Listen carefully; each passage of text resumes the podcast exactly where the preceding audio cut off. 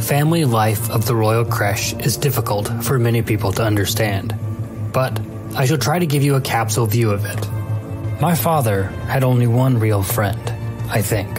That was Count Hasmir Fenring, the genetic eunuch and one of the deadliest fighters in the Imperium. The Count, a dapper and ugly little man, brought a new slave concubine to my father one day, and I was dispatched by my mother to spy on the proceedings. All of us spied on my father, as a matter of self protection. One of the slave concubines permitted my father, under the Bene Gesserit Guild agreement, could not, of course, bear a royal successor. But the intrigues were constant and oppressive in their similarity. We became adept, my mother and sisters and I, at avoiding subtle instruments of death. It may seem a dreadful thing to say, but I'm not at all sure my father was innocent in all these attempts. A royal family is not like other families. Here was a new slave concubine, then, red haired like my father, willowy and graceful. She had a dancer's muscles, and her training obviously had included neuro enticement. My father looked at her for a long time as she postured unclothed before him. Finally, he said, She is too beautiful. We will save her as a gift. You have no idea how much consternation this restraint created in the royal creche. Subtlety and self control were, after all, the most deadly threats to us all. From In My Father's House by the Princess Irulan. Welcome to Reading Dune, a podcast where we read Dune by Frank Herbert and talk about it. If you're a Fremen or a first time reader, this podcast is for you. My name is Caleb Pauls. And I'm Evan Diaz. And together, we're going to read some Dune. Yeah, we are. Yes, we are. Hold the phone. Mean, that was the longest quote of all time. That, that was really long. In my book, it takes up a whole page, and I was confused. You just open up and you're like, wait, the, the book, where is it? That's the, that's the, quote. And then we get over to the next page, and there's the little tail end of the quote. And, and you're like, oh, yeah, in my father's house by the Princess Irulan. Oh, got it. I had to like flip the page when I started to see who was reading this. And that was okay, okay, it's Princess Irulan. oh, Princess. All right. Um, but before we jump into the quote, because there's there's a lot we could untangle there. Um, favorite moments from Dune so far. Jack Dickinson wrote us at readingdune at gmail.com. We want to hear what your um, favorite moments from Dune so far are. Yes. I think I said that right. Um, you can let us know, send us a audio recording, a video, email us um, what you think. You can do so at readingdune at gmail.com. He says, Spice Lords, first time reader, living in Oakland, California. Love the book, and your podcast is a great companion to it. It's awesome to see real life reactions from Evan and get a seasoned Fremen interp- interpretation from Caleb. Favorite moments from book one, no particular order, the Thopter ride to the Spice Factory, the dinner party, Jessica Hawat's 2 a.m. conversation. Frank Herbert is excellent at generating moments of high tension between two or three characters. I appreciate y'all. Stay spicy. Yeah. Thanks, Jack. Good old Jack. Uh, yeah, Frank Herbert does an excellent job of creating tension between two or three characters. And in this chapter, in the two or three characters are Paul, Jessica, and the Worm. Oh gosh, yeah. Jeez. I didn't think of it like that, but now that you say it. I mean, yeah, there's a lot of tension there. All right, but first, the quote. All right, let's just look at um, the difference between. And I don't have notes on this chapter, guys, so we're we're flying solo here. Um, the difference between the Imperium and the Fremen. Okay, life inside the royal Frothaluches and life in the desert. Mm.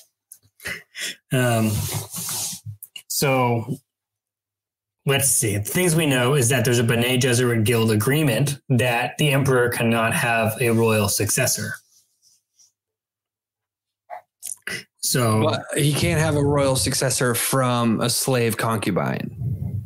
Uh, yes, as of now, he has only daughters. There is nobody that can take the throne um, who is a male who can be king. Right. But even if a concubine gave him a male offspring, that male offspring could not be a royal successor. Right. Yeah. Okay. Um, well, I mean, I don't know how many, like, you know how Lady Jessica was technically a slave concubine.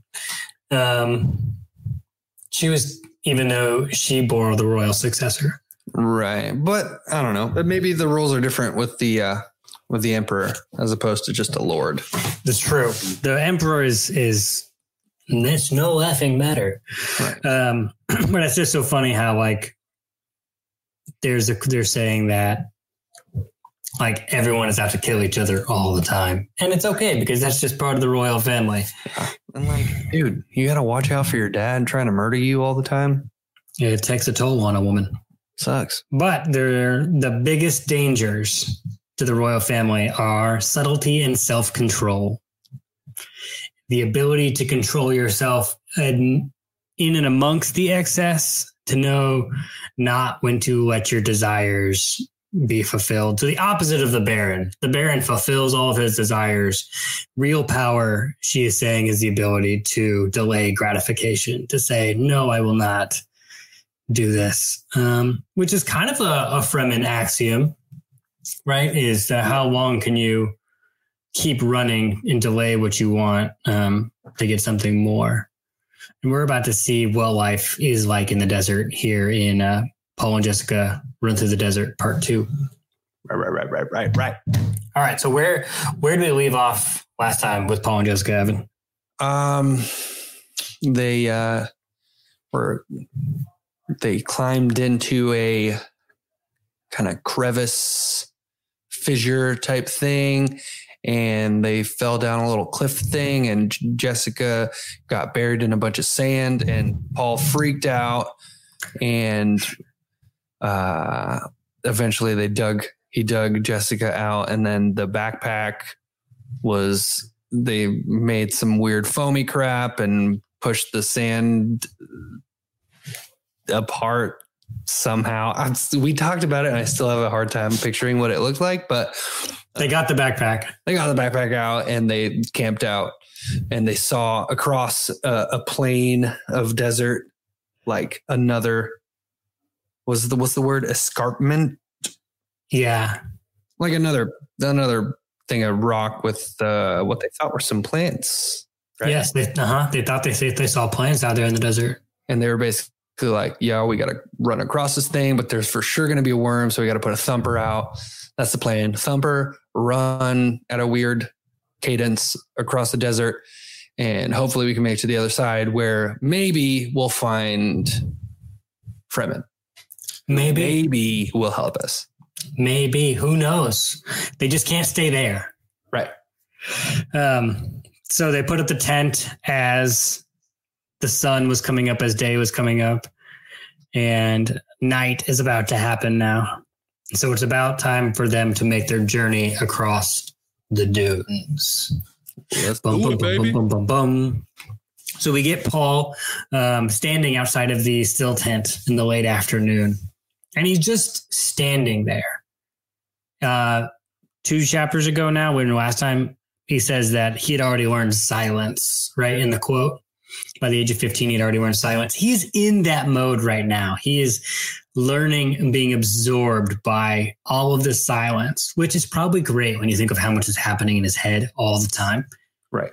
It's probably really annoying to not be around silence because, like, his head's just doing all these crazy things with his prescience and seeing all these weird futures and doing all these the future things all the time. It's probably nice just to do nothing. True. But he's he's standing out looking over the dunes and he has this thought.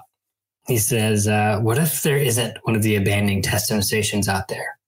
Ooh. He wonders. What if there are no Fremen either? And the plants we saw were only accidents. Like we're about to cross this thing, and what if what if nothing happens? Right. He allows himself to go down that that rabbit hole and look at probably look at those futures. Jessica wakes up and uh, turns over and looks out at Paul. And she sees him there in a stance that looks just like Duke Leto, just like his dad. And he's like probably feeling that. I mean, he's now the Duke, so his probably shoulders are probably back now a little bit more. He's probably in that power stance that he's kind of been taught. And she all of a sudden feels a well of grief rise up within her, and she has to turn away. She adjusts her still suit, refreshed herself with some of that brackish water. But this time it's from the tent's catch pot, catch pocket, not her own. So the tent was out there collecting water that was rushing past. So it probably tastes a little bit better than back sweat. she slipped out to the sand and stretched the sleep from her muscles. Paul spoke without turning. I find myself enjoying the quiet here which is a which is a real Duke Leto move, you know, standing with your back turned. Yeah. Myself enjoying the quiet. Yeah, just enjoying it. Kind of regal vibes from Paul right here. Oh, very yeah. He's starting to step into some power. Like we've already seen him do a lot of really cool stuff since getting into the desert, but now right. I feel like he's starting to become something, become step in, like feel his own skin out. Yeah. Right. Finally fit into a still suit. um, but she, uh, but uh, Jessica, Jessica thinks, oh, how his mind gears itself for the environment. She recalled a Bene Gesserit axiom. The mind can go either direction under stress, towards positive or towards negative, on or off. Think of it as a spectrum whose extremes are unconscious at the negative end and hyper conscious at the positive end. The way the mind will lean under stress is strongly influenced by training. And you better believe I underlined that one. I need some of that in my life. I need some uh, hyper consciousness, positivity when uh, my mind comes under stress. And then, okay, another little bit of good juice.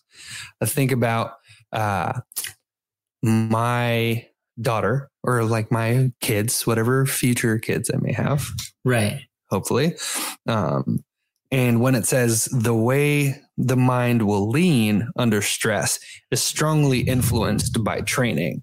And I'm like, if you're a good parent, you can teach and train your child to lean positive under stress, which, uh, to be perfectly honest, as a person, I was not trained to do. And sure as heck wish I had been trained to lean positive under stress because things would look a lot differently now. So I'm like, I'm going to do whatever I can to train my children to lean positive. Yeah, just don't train them to be the Kwisatz Haderach. Just don't go that far, and I think you're okay. Well, I don't think I have the capacity to do that, but it's fine. I believe in you, Evan. You could be a great. Aww. Thanks, man. uh, yeah, um, the mind will lean under whichever way the mind will lean under under stress is strongly influenced by training, especially as kids. Right, we start to when we do something wrong, we're like either when we're shamed by our parents or told to do this or that. Like those get wired into us at a very very young age, and you know when things are repeated, we learn them. So it's uh, it's cool to see Paul go super hyper conscious. Right, and it's hard to unwire those, those yes mental uh, mental things that are put into us as kids. So Paul says, again, looking out at the desert, it could be a good life here. Which I think is so funny because everyone dreads coming to Arrakis, but that's like that's the Duke Leto's dream for Paul. Yeah. Like if this needs to Arrakis needs to be his home. He needs he needs to have a good life here to survive. So I think this is really cool seeing the Duke, like his wish, starting to come more and more realized. Yeah, which is nice. Yep. She Jessica tried to see the desert through his eyes, seeking to encompass all the rigors this planet acceptance as commonplace, wondering at all the possible futures Paul glimpsed. One could be alone out here, she thought, without fear of someone behind you, without fear of the hunter. Which I think is nice when you're, it's a good, that's a positive. When you're in the desert, you are alone. Yeah. Or at least you think you are. Well, you and Shai Hulud. A little, a little foreshadowing for uh, the rest of the chapter. All right. So Paul then um, gives her the binoculars and says, "Look, go out there." And they look and they see some like spiny growth, right? Low grasses, yellow greens. Like, holy cow, things are actually growing here. Like that's what Kynes had always wanted. That's what Jessica had alluded to back at the dinner. Like every, all their dreams are possible. They're small right now, but they're possible. Right. So Paul then right to business. I'll strike camp, and so he puts camp away.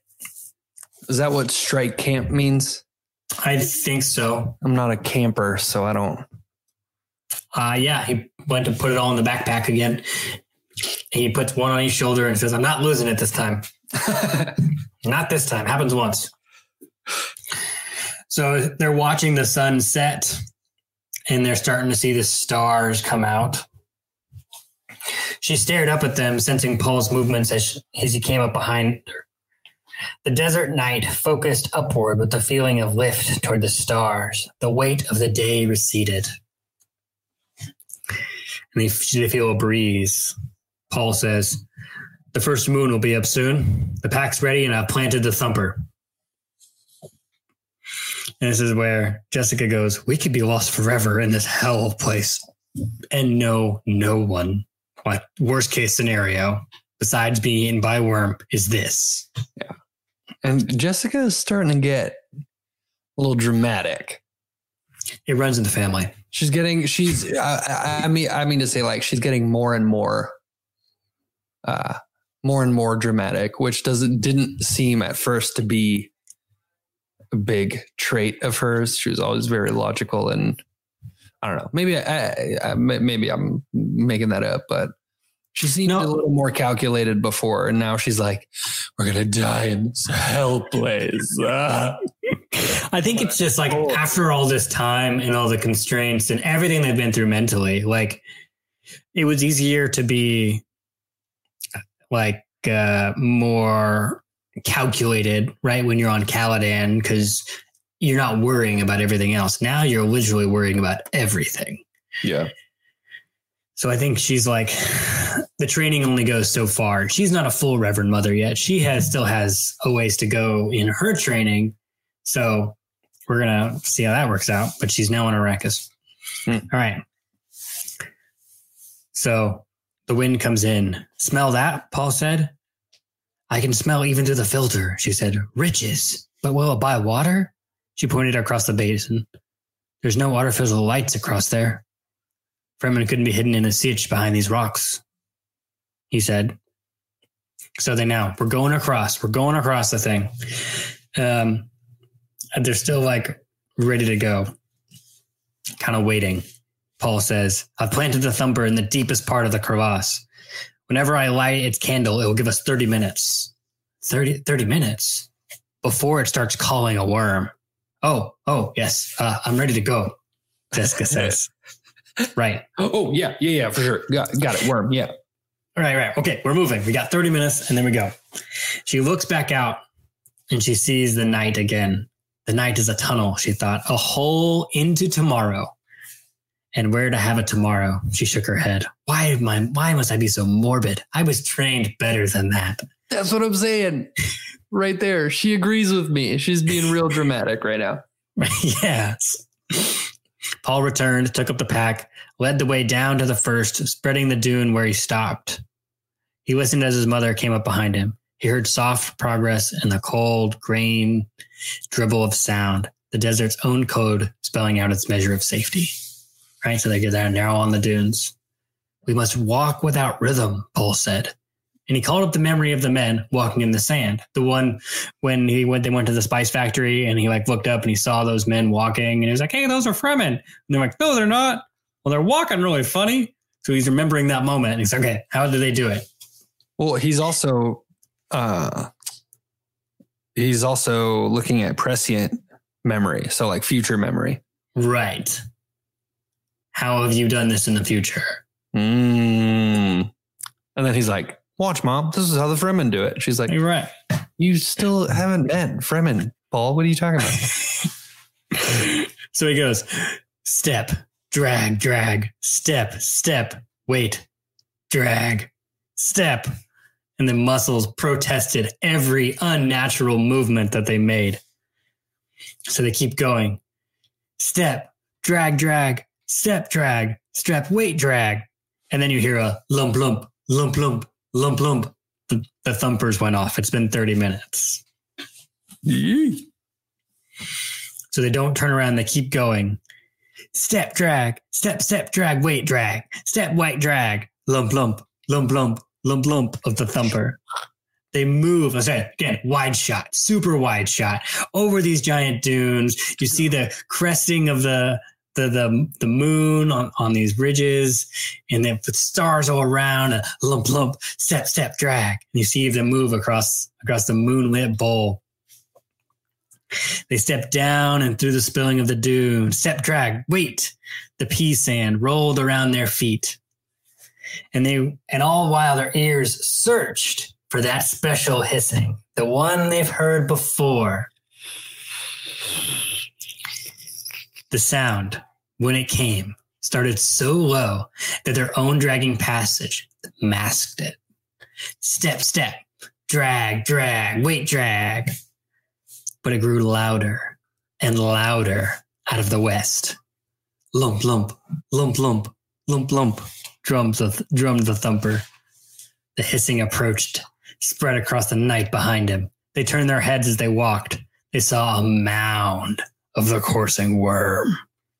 Keep moving, Paul whispered. Don't look back. This reminds me of one of those moments when they're whenever you're climbing something like really high. Like don't whatever you do, just don't look down. Right. Just keep moving. You'll be fine. But the moment you realize like how far you've gone or anything else, it just gets really weird. Or like, okay, this is an old one. You've seen the movie Onward, the Pixar movie? Yes. Right. When they're doing the, they have to walk across the um the cap, the chasm or whatever is the imagine yeah. that bridge, and it's like he's got the rope on him as he's walking, and as long as he has the rope, he's fine. But then the rope lets go, but he's still doing that leap of faith and doing the walk. It's that same like don't don't look down, don't turn back, just keep going. Right. But without the safety the safety of uh of uh Barley's rope. Right. No, and this is pure trust on this one. Yeah. Oh my God. that was was a weird thing to pull from, but yeah, it's that same uh, leap of faith. Keep moving. Yeah, I just love that moment where he's like, "You still got the rope, right?" And Barley's holding the whole. Yep. Uh, yeah, I got it. I got all of it. I got it all. they moved on and on and on. Muscles aching, reaching the state of mechanical aching that seemed to stretch out indefinitely. But Paul saw that the beckoning escarpment ahead of them climbed higher. They're getting Ooh. closer. Yes. Jessica moved without concentrating, void of concentration. Right? She's not thinking anymore. It's just become these things, aware that the pressure of her will alone kept her walking. Dryness ached in her mouth, but the sounds drove away all hopes of stopping. Lump, lump, lump, lump. Renewed frenzy interrupted from the din- distant cliff, drowning out the thumper. Silence. So this is like this is like a worm just tearing up that that fissure that they were at. Is that what's mm-hmm. happening? Yeah. So Paul put the the thumper deep into it so the basically the, the worm would have to like not be able to get to it and just become pissed mm-hmm. at it and mm-hmm. probably breaking things up to, to try to get there. Like he probably broke it all up and he finally got the thumper and then it's just nothing. It's over. Their time is up. Now it's going to come after them. Now that they're completely tired beyond oh, ability. Completely tired beyond everything. And they're probably, you know, probably halfway in between now. Yeah. They're like legit in the middle. If they there's there's the only way to go is to keep going forward. Faster, Paul whispers. She nodded, knowing he could not see the gesture but needed the action to tell herself it was necessary to demand more from their muscles that were already being taxed to the limits of this unnatural movement. Step, step, drag, drag, drag, drag, drag, drag. Wait, step, step. the rock face of the safety ahead of them climbed into the stars. Paul saw the plain of flat sand stretching out at the base. He stepped onto it, stumbled in his fatigue, righted himself with an involuntary outthrust of the foot. Boom. Resonant booming shook the sound around them. Paul lurched sideways, two steps. Boom, boom. Drum sand. Jessica hissed. Paul recovered his balance. A sweeping glance took in the sand around him. The rock escarpment, perhaps 200 meters away. Behind them, he heard the hissing like wind, like a riptide where there's no water. Do the sound for me, Evan. Run! Jessica screamed. Paul, run! And they run. Boom, boom. This is the scene in the trailer. This is like the last scene in the trailer yeah. right? Where they see the boom, right? And the sand goes everywhere. And then you see them just sprinting as fast as they can. Drums sounding boom beneath their feet. They then they were out of it on a pea gravel for a time. Running was relief to the muscles and ached from the unfamiliar ryth- rhythmless use. This probably feels great to run on your muscles at right. this point. Just it knows this. But still, you're running in sand, so that's no fun. And it's like uh, terrifying. I can't imagine what drum sand would be like to run. It's like boom, boom, boom, boom, boom, boom, like every step that you take. And and you know that there's this thing behind you that is in search of rhythm. And you don't know how big it is either at this point in time. Jessica stumbled to her knees. All she can think of was the fatigue and the sound and the terror. Paul dragged her up. They ran on hand in hand. A thin pole jutted from the sand ahead of them. They passed it. They saw another. Jessica's mind failed to register on the on the poles until they were passed. There was another wind H surface thrust up from another crack in the rock. Another rock. She felt it, though her feet, shock of unresisting, un, yeah, unresisting surface gained new strength from her firmer footing. A deep crack stretched its vertical shadow upward into the cliff ahead of them. They sprinted for it, crowded into a narrow hole. Behind them, the sound of the worm's passage stopped. So they made it. They made it. Yeah. They had the drum sound, but they they made it across. Whew. I mean, I'm sweating at this point in time. My hands are sweating. um, it's just, oh my gosh. Talk about the tension. Right. That was tense. All right. That was proper tension. So they're they're in the they're they're in this this part of the crevasse here, looking out at the desert, where the dunes began, perhaps 50 meters away from the rock at the rock beach. A silver gray curve broached from the desert, sending rivers of sand and dust cascading all around. It lifted higher. Is this like a like a like a worm poking out of the desert? Is that what? yeah, the worm is now coming up to to effectively look at them. I don't know if a worm has eyes. Do worms have eyes? I don't. I mean, I know regular worms don't, but I don't know if these do. I don't think these do either. It'd be, it'd be weird. But it's coming to look at them, right? So it's coming up, and there's like waterfalls of sand that's falling off of it, and everything's moving. Um, it lifted higher, resolved its giant, questing mouth. It was round, a black hole with edges glistening in the moonlight. Do you know what's in those teeth? That's that's crysknives all in right. there. Just yeah, like that's what the movie the movie the trailer version was like hundreds of little barbs like a uh, middle of the mouth. So like each one of those is like a well yeah, the the Fremen probably find dead worms or kill worms somehow and then take their teeth and make them into knives. Right. Yeah, and and in the, and in the new trailer for the new movie that's coming out in 2021, cross fingers, Ooh. cross fingers, it might come out uh, if we ever get it. Yeah, it it looks like um, you know how whales have what's it called? Yeah. Their teeth are like I starts with a B. I'm losing what it's called. Please Dude, comment. know either, but I think we all know what you're talking about. Yeah, to, to catch the plankton or whatever. Yeah, that's what it is to the sand to catch whatever it's trying to catch that it eats. Or Um, at least that's what it looks like from far enough away to see the worm. You know, if you got up True. closer, it would be it would be like that. That Chris But, yeah. Extra Toasty on Twitter is commented it's called uh, Baleen. And you're right. That that is what it's called. Thank you very much. We appreciate you. I hope you're feeling extra toasty today and staying spicy. extra spicy. Extra toasty is extra spicy. So we're looking dead smack into this worm's mouth. The mouth snaked towards a narrow crack where Paul and Jessica were huddled. It's coming after them. Cinnamon yelled in their nostrils. I don't know if like yell is a sound. What's like a, sm- a smell version of that? It's like That's- overpowering. Right. Moonlight flashed from its crystal teeth. Back and forth, the great mouth wove. Paul stilled his breathing. Jessica crouched, staring. It took intense concentration of Bene Gesserit training to put down the primal terrors, to subdue a race memory fear that threatened to fill her mind.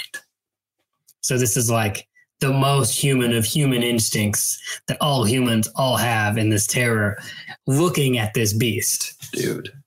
But what did Paul feel? Paul felt elation. In some recent instant, he had crossed a time barrier into more unknown territory. He could sense he loves it. He loves not knowing. what is this new thing?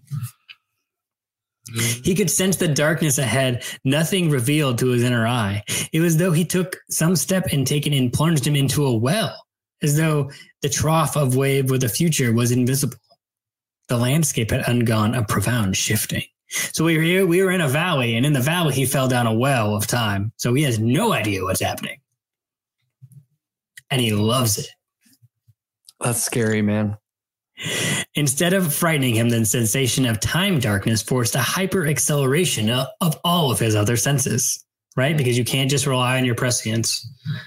He found himself registering every available aspect of the thing that lifted him from the sand that was seeking him.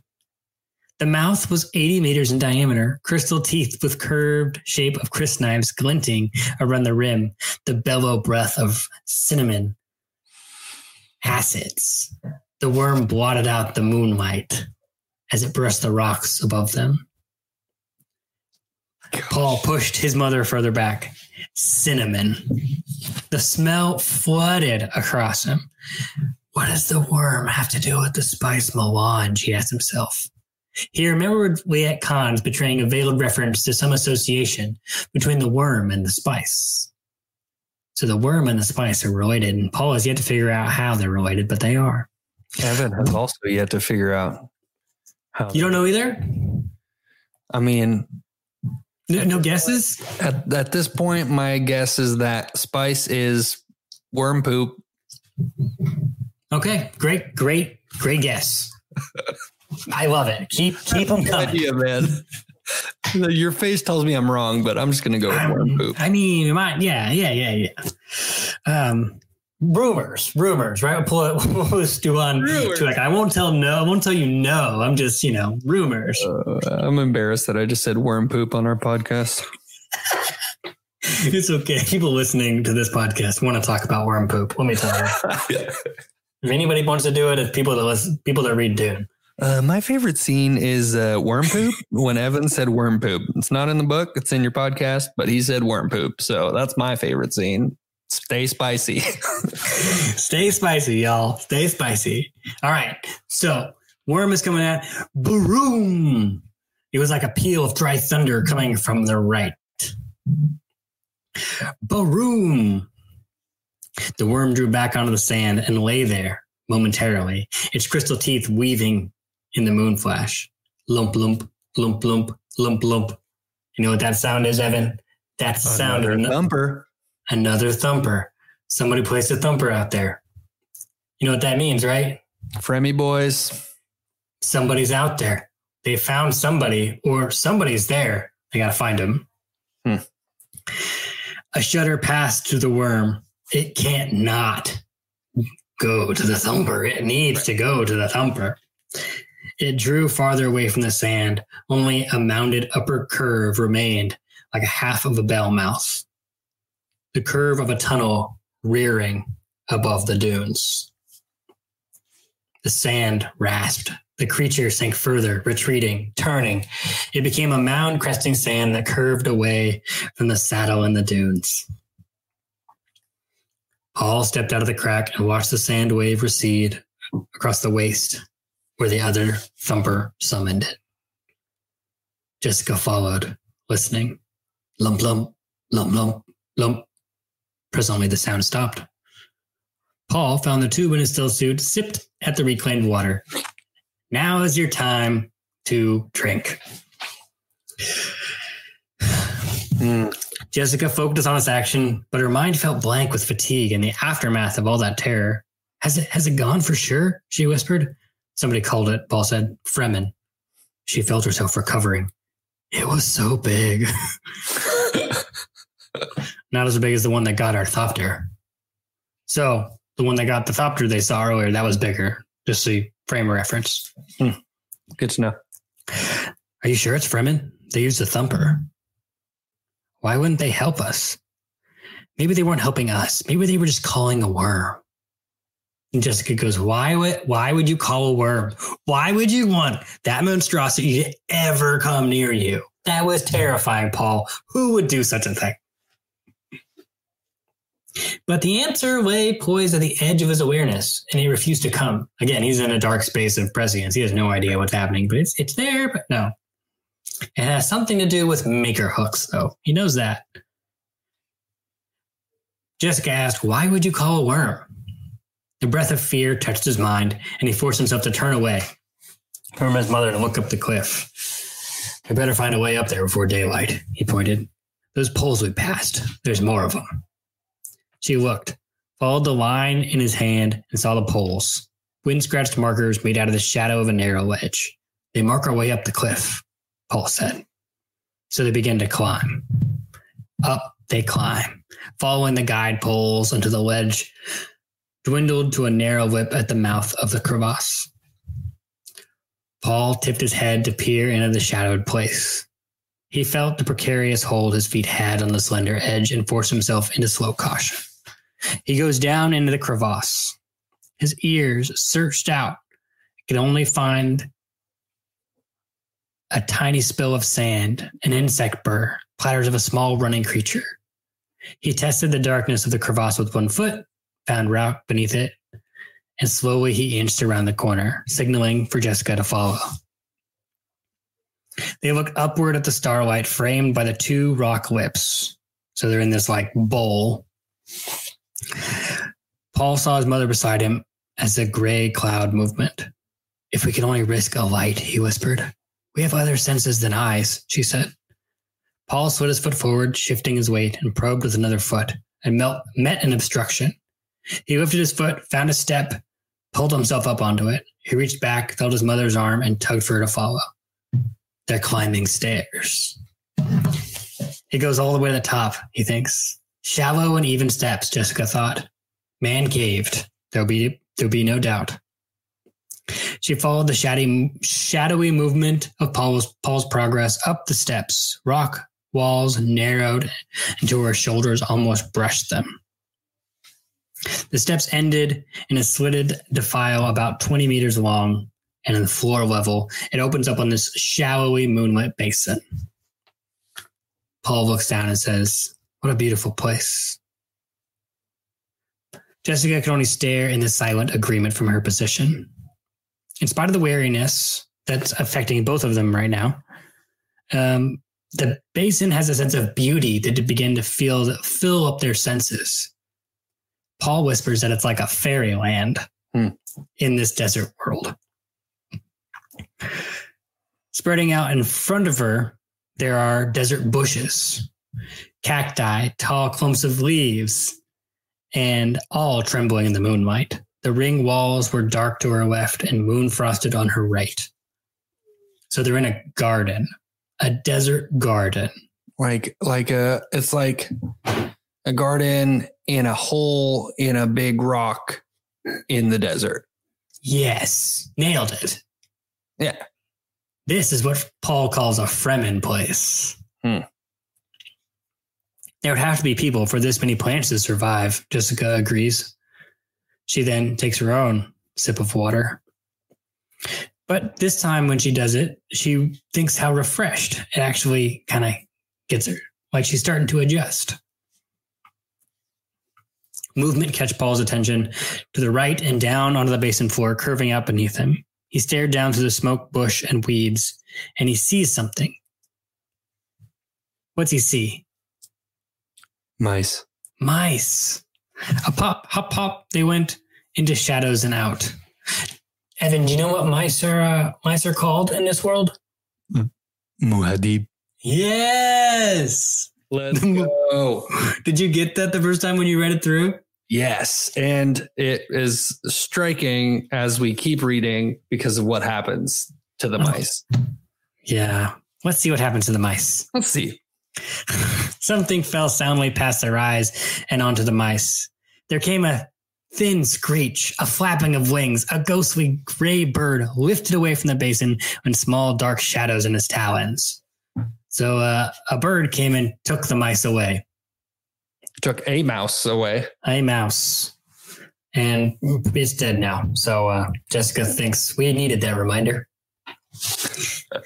We needed that. Muad'Dib's gonna get snatched up if we ain't careful. We ain't careful. We gotta be careful. Someone's gonna come get us. Paul continued to stare across the basin. He looked at the bird and he thought about the way of the desert. It had brought a stillness to the basin. It had brought a stillness to the basin. So, undeterred that the blue milk moonlight almost, I don't even know what's happening here.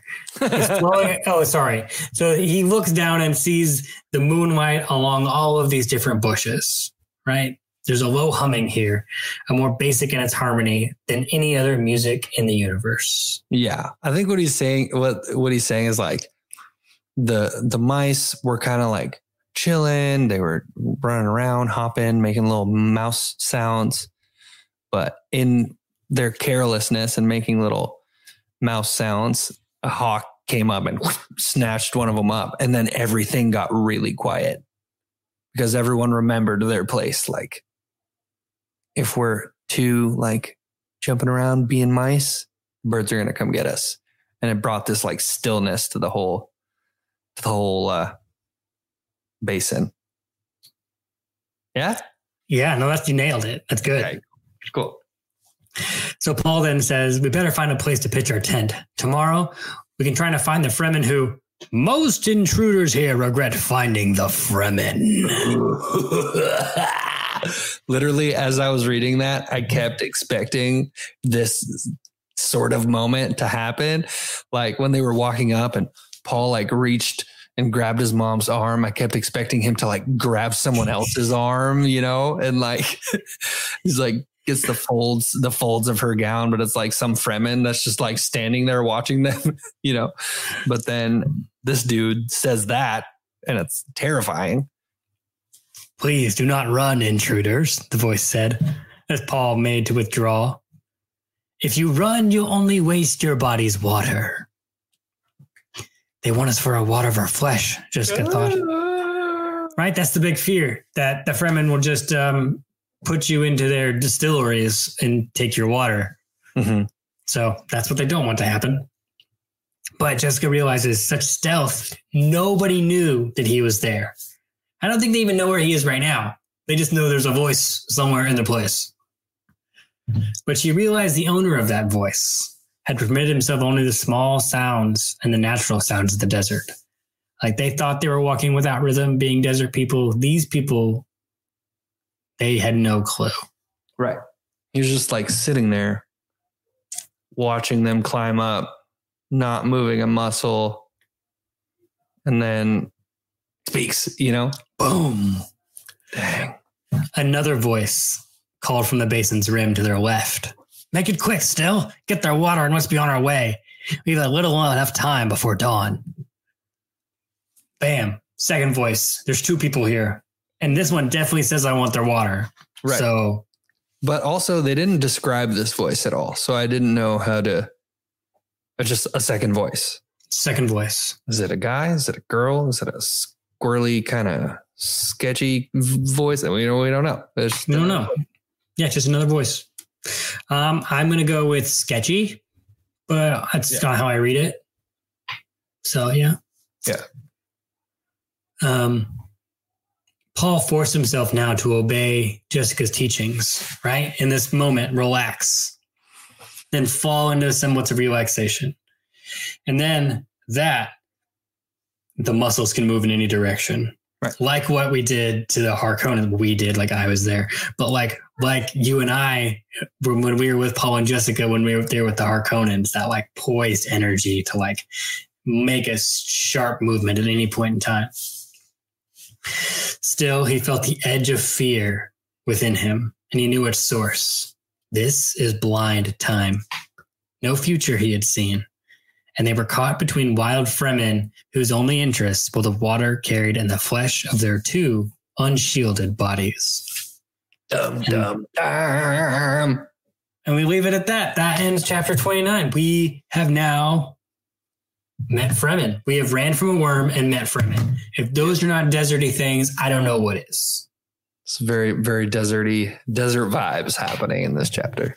Oh my gosh, so many. I love this chapter so much. Just the the run from the worm is oh my gosh. So tense. So tense. It's crazy. Oh gosh. All right. Well, if this chapter was your favorite moment, or if maybe your favorite moment was when Evan talked about worm poop, let us know. Um, make sure you go to readingdune.gmail.com, send us, email us, send an audio recording or a video recording of you saying what your favorite moment of Dune is, and we'd love to play it on the show. As always, please stay spicy. Hit us up on the Twitters, Reading Dune, and you know, say what's up. We'd love to hear from you. And as always, please stay spicy, and I'll see you next chapter. Bye.